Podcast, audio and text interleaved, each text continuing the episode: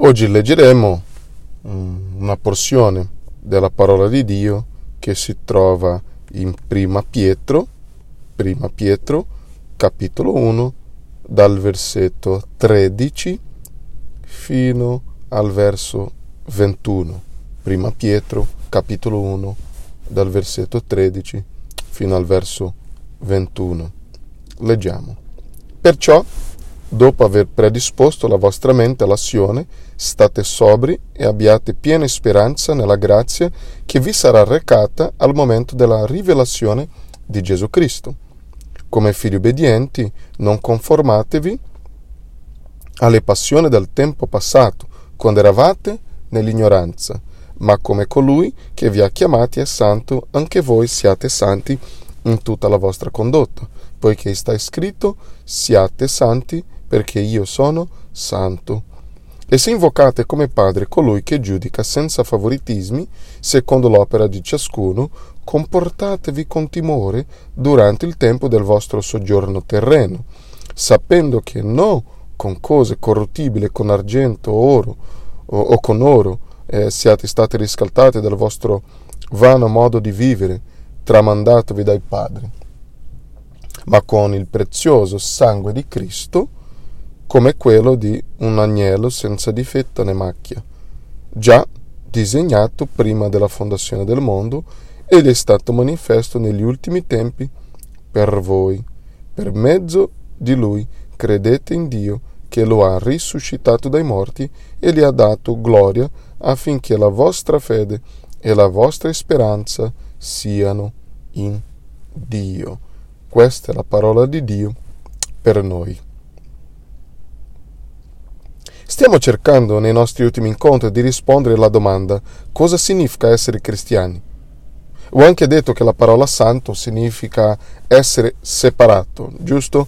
Siamo separati per l'uso di Dio. Abbiamo detto la scorsa settimana, se vuoi un'illustrazione di cosa significa essere santo, immagina tu stesso leggendo un giornale, un quotidiano, lo stai leggendo e mentre eh, lo leggi all'improvviso c'è un articolo che vuoi usare Vuoi usarlo in un documento, vuoi usarlo in uno studio, una ricerca, vuoi usarlo comunque.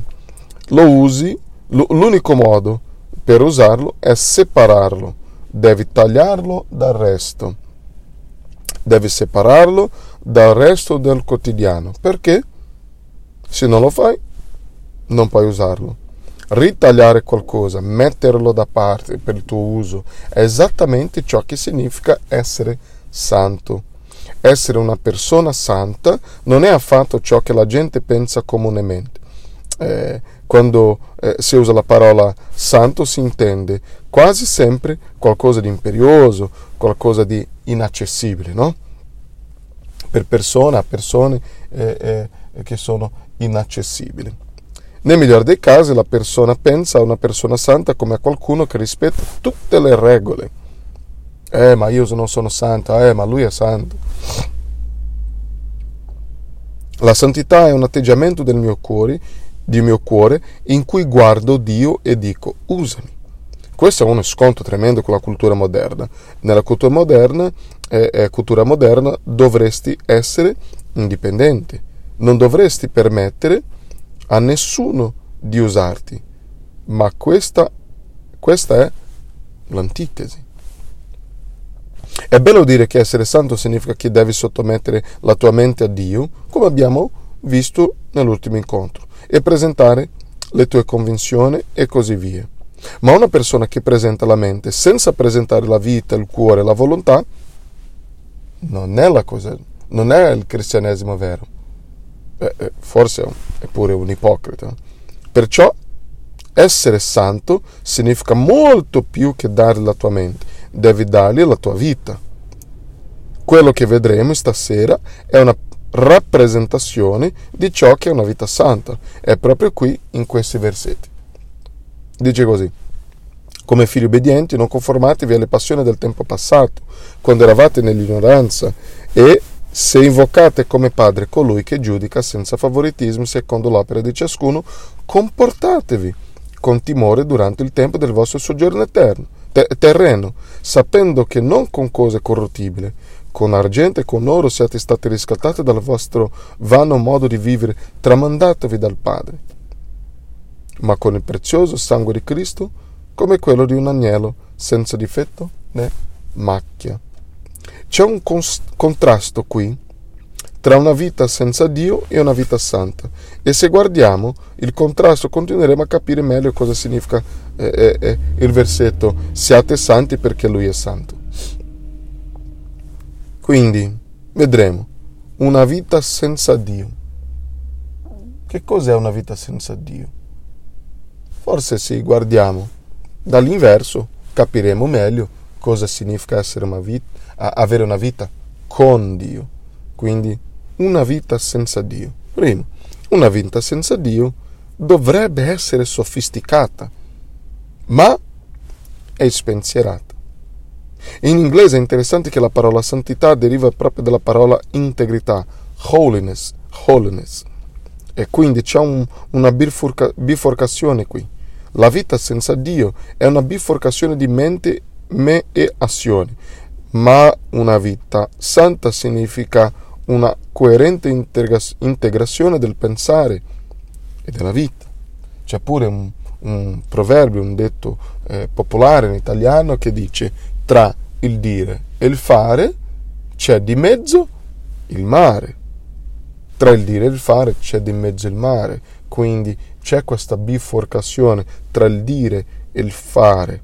C'è, eh, eh, cioè, eh, lasciami spiegare, spiegare, questo. La maggior parte delle persone oggi che non credono in Dio o nel cristianesimo pensano di non crederci perché sanno di più, perché pensano di più.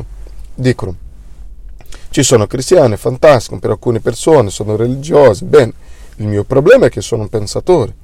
Penso che le persone razionali, le persone premurose, le persone che pensano, non sono persone religiose. Le persone religiose sono persone che hanno abbandonato, hanno gettato via la razionalità, hanno rinunciato a una riflessione approfondita, hanno abbandonato la loro capacità di pensare, di ragionare. Quindi sono stati emotivamente tra le braccia di questa fede, fanno di, solo salti di fede. No? La gente di, di, dicono, eh, la gente dice, eh, il problema per i cristiani e per i religiosi è che non pensano, ma io no, non io. Non ci posso credere perché sono un pensatore. È interessante che non soltanto in questo testo, in tutta la Bibbia ci viene detto che in realtà è il contrario. Vedi cosa dice qua? Come figli ubbidienti, non conformatevi alle passioni del tempo passato, quando eravate in ignoranza. Una vita senza Dio è una vita senza pensieri, di ignoranza. Lascia che ti mostri cosa intendo. Alcuni di voi hanno già ascoltato argomenti razionali e, e, e qui e da me su perché crediamo in ciò in cui crediamo. Ci sono sempre delle domande. Come facciamo a sapere che il cristianesimo è vero? Dall'altra parte, per cosa vivi? Qual è il significato e lo scopo della tua vita?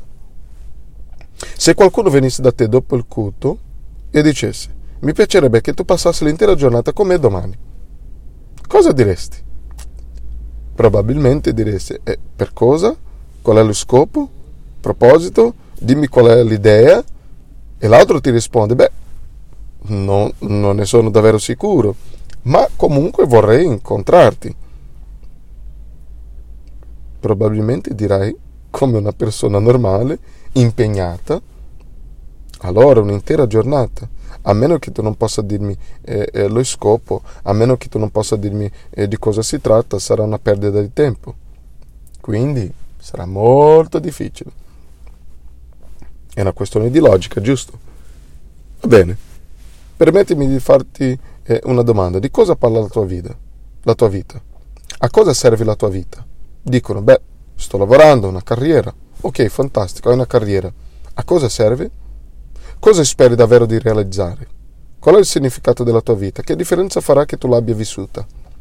Alla gente non piace questo tipo di domanda affatto.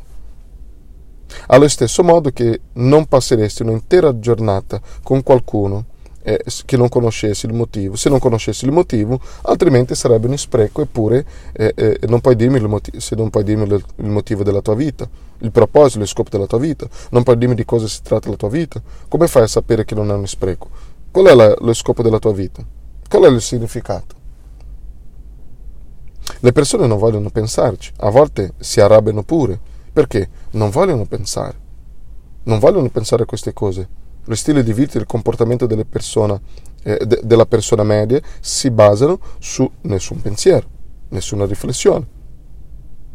Non vogliono pensarci, pensano che sia noioso pensarci.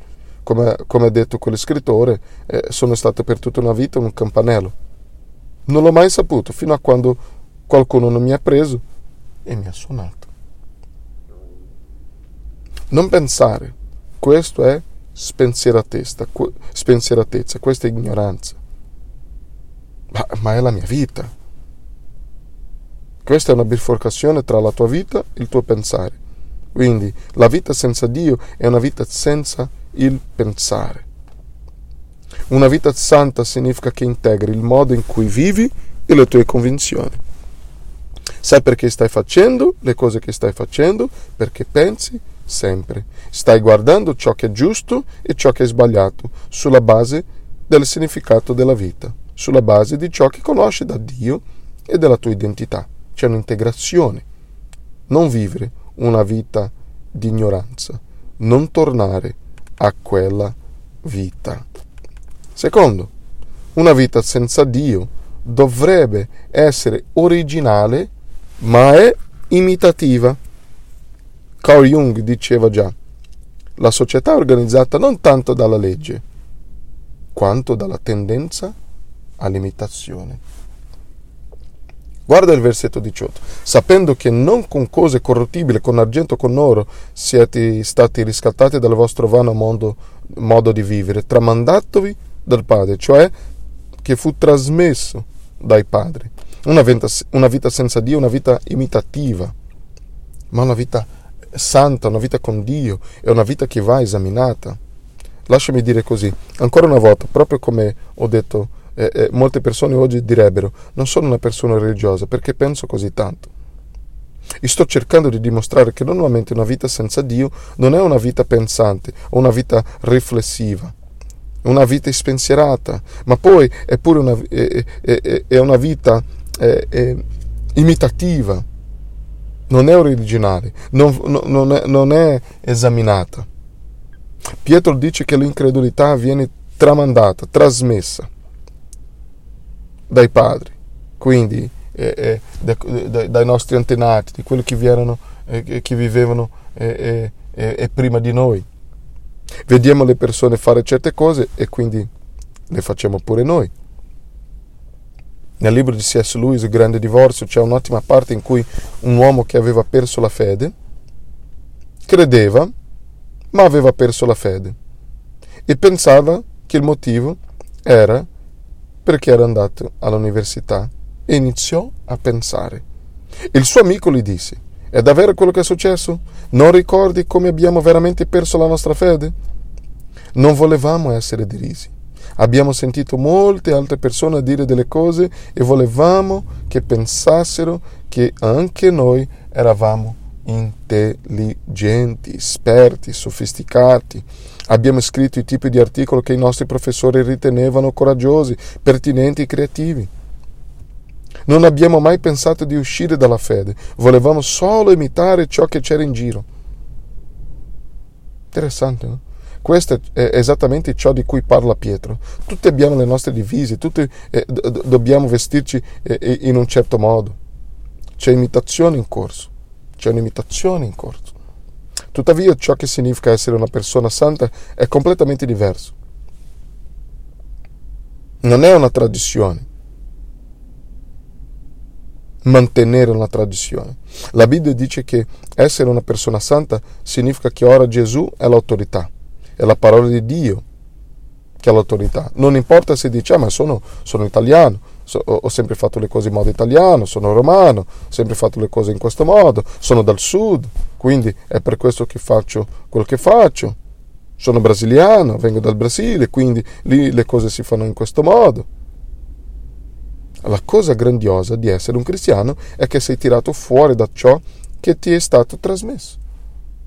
Non dici, bene, questo è il mio modo di essere i miei genitori erano così, la mia famiglia era così, quindi questo è il mio modo eh, di vivere, questo è il modo in cui eh, eh, sono i miei colleghi, i miei compagni, questo è il modo in cui le persone che leggono i libri che leggo io, eh, che leggono le riviste che leggo io, che frequentano gli stessi posti in cui frequento io. Questo è il modo in cui siamo. La vita di un cristiano va completamente esaminata, pensata. Viene esaminato ogni singolo aspetto. Viene esaminata ogni singola parte. Una vita santa non è soltanto un'imitazione, ma va esaminata. La vita senza Dio dovrebbe essere sofisticata, ma in realtà è spensierata. La vita senza Dio dovrebbe essere originale. Ma a fine dei conti c'è soltanto un'imitazione in corso. Ultimo, una vita senza Dio dovrebbe essere libera, ma è una vita di schiavitù, come figli ubbidienti. So che sembra strano. Se sei sotto l'autorità, non dovresti essere liberi, libero, giusto? E, purtroppo eh, eh, la traduzione non aiuta tanto, ma l'idea la parola conformarsi è una parola che significa essere modellato. E la traduzione della parola passione in realtà sono due parole in una, epitomia. Quindi eh, eh, eh, l'idea è un desiderio eccessivo. Quindi o, o, ognuno di queste... Eh, eh, sai, ti ricordi quella piramide di Abraham Maslow, dei bisogni? bisogni di base sono che devi mangiare e bere, quindi ti alzi, hai bisogno di relax svago, eh, un altro bisogno è la sessualità, eh, quindi continua ad avanzare verso esigenze sempre più complesse. Devi essere amato, devi sentirti come se avessi realizzato qualcosa, eh, devi vedere il tuo significato nel mondo e questi sono tutti bisogni. Ognuna di queste cose è un'esigenza legittima. Furono tutti creati da Dio. Dio inventò il cibo e le bevande gli piacciono. Dio inventò il riposo, nel settimo giorno si riposò. Dio inventò il sesso e vide che era buono. Dio inventò i nostri bisogni sociali. Dio ci diede il desiderio di lavorare, di realizzare qualcosa. Sono tutte cose buone. Ma il problema non sono le cose buone. Oh, anzi, il problema non sono le cose cattive. Il nostro problema, il problema dell'essere umano sono le cose buone, che diventano un'ossessione eccessivi. Quindi, qual è l'idea del versetto? Forse un'altra traduzione potrebbe essere un tempo eri modellato, eri totalmente controllato da buoni desideri che sono diventati eccessivi. Ecco cosa, cosa significa la parola. Cose importanti per te, cose buone, ne abbiamo già parlato tutti devono vivere per qualcosa. Ricorda che ve l'ho detto prima, eh, che le persone non, eh, che non volessero eh, pensare a ciò i, i, per cui vivono, ma tutti devono vivere per qualcosa. Ognuno deve avere un valore centrale che è la base, su cui eh, eh, eh, prendono le decisioni. E l'unico modo in cui puoi prendere decisioni prioritarie, l'unico modo in cui puoi decidere questo e non questo, è se hai una gerarchia di valori. C'è qualcosa che è il tuo ultimo valore, la tua ultima ragione di vita. Potrebbe essere l'intrattenimento, potrebbe essere l'approvazione delle persone, il potere. Potrebbe essere qualsiasi cosa, ma tutti hanno qualcosa per cui vivono. Thomas Oden dice che quel valore centrale è quel qualcosa senza il quale non puoi ricevere la tua vita con gioia, non puoi avere gioia. Se non lo hai, la tua vita cade a pezzi. Dice, puoi rendere Dio il tuo valore centrale, che è un centro infinito. O puoi mettere qualcosa di finito nel posto, qualcosa di finito nel centro. E quando ciò accade, nella misura in cui centro la mia vita su un valore finito, che, e, e non in Dio, Fino a quel punto mi relaziono con il mio passato, con colpa e il mio futuro con ansia. Ecco un, un paio di, di, di citazioni di, di, di Thomas Oden. La mia relazione col mio futuro sarà di ansia nella misura in cui idolatro valori finiti. L'ansia si intensifica neuroticamente nella misura in cui idolatro, in cui idolatro valori finiti, che avrebbero dovuto essere correttamente considerati limitati. Se la cosa per cui vivo è il denaro, o se la cosa per cui vivi, vivo sono i miei figli, o se la cosa per cui vivo è il partito X, Y, vivrò sempre in ansia perché quei valori finiti non possono durare per sempre, quindi mi sentirò sempre in ansia.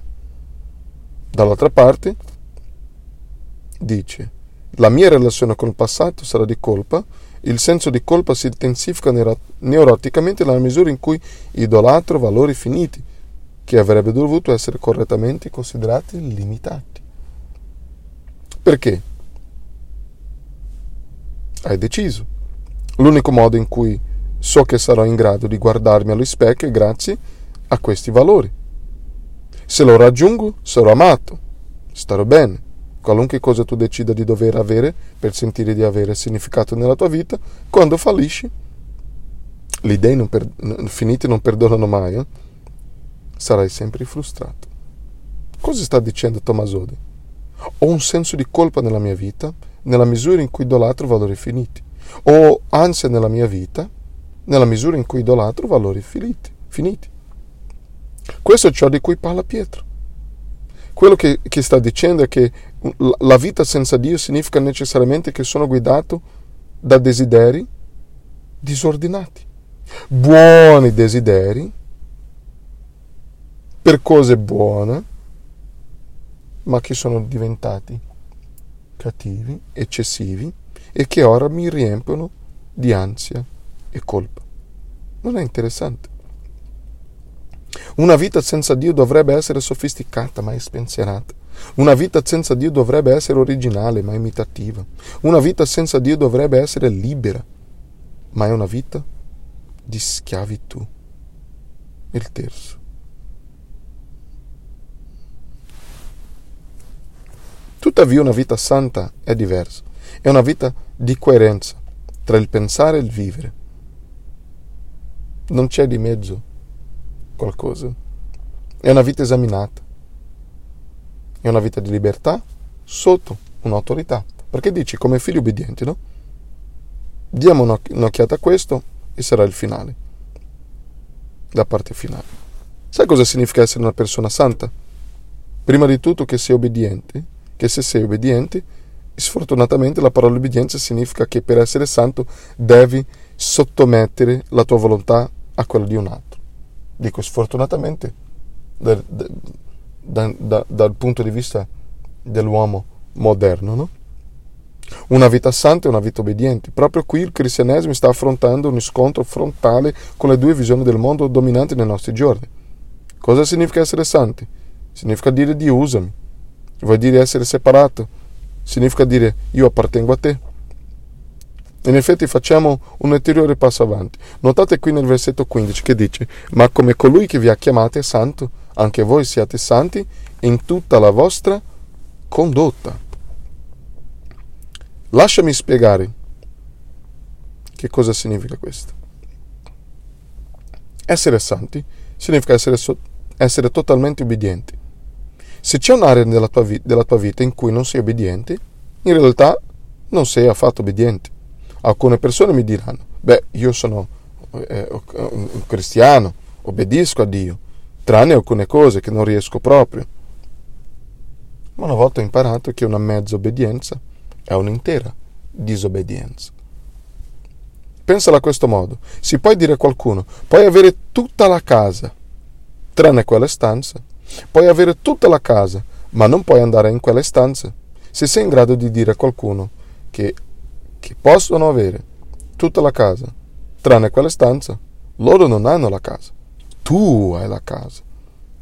Anche se vivi solo in quelle stanze e dai tutto il resto della casa a quella persona, ma se riesci a tenere quella persona fuori da quelle stanze, tu hai il possesso di tutta la casa.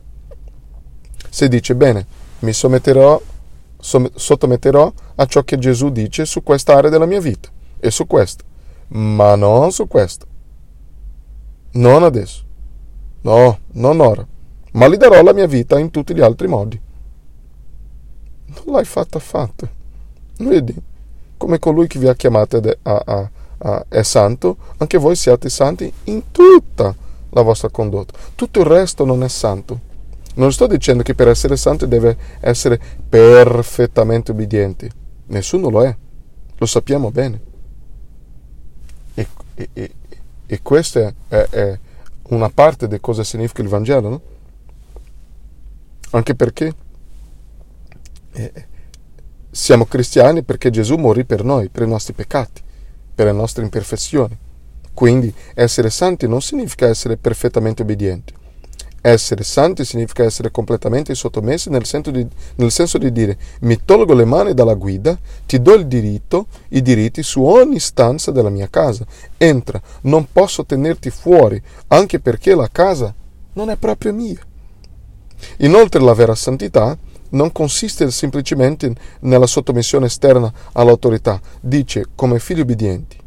Pensaci, perché Pietro dice eh, eh, eh, come figli obbedienti? Perché non come persone obbedienti o come servi obbedienti? Perché come figli obbedienti? Perché l'obbedienza di un figlio è diversa dall'obbedienza di un servo o di un schiavo. Un figlio non può obbedire ai genitori, a meno che non ci sia eh, eh, già stata un'azione da parte de, dei genitori per ricevere quel bambino. Non puoi obbedire al tuo genitore a meno che non abbia avuto eh, eh, eh te. Non puoi obbedire ai tuoi genitori a meno che non ti abbia, eh, eh, abbiano adottato. In modo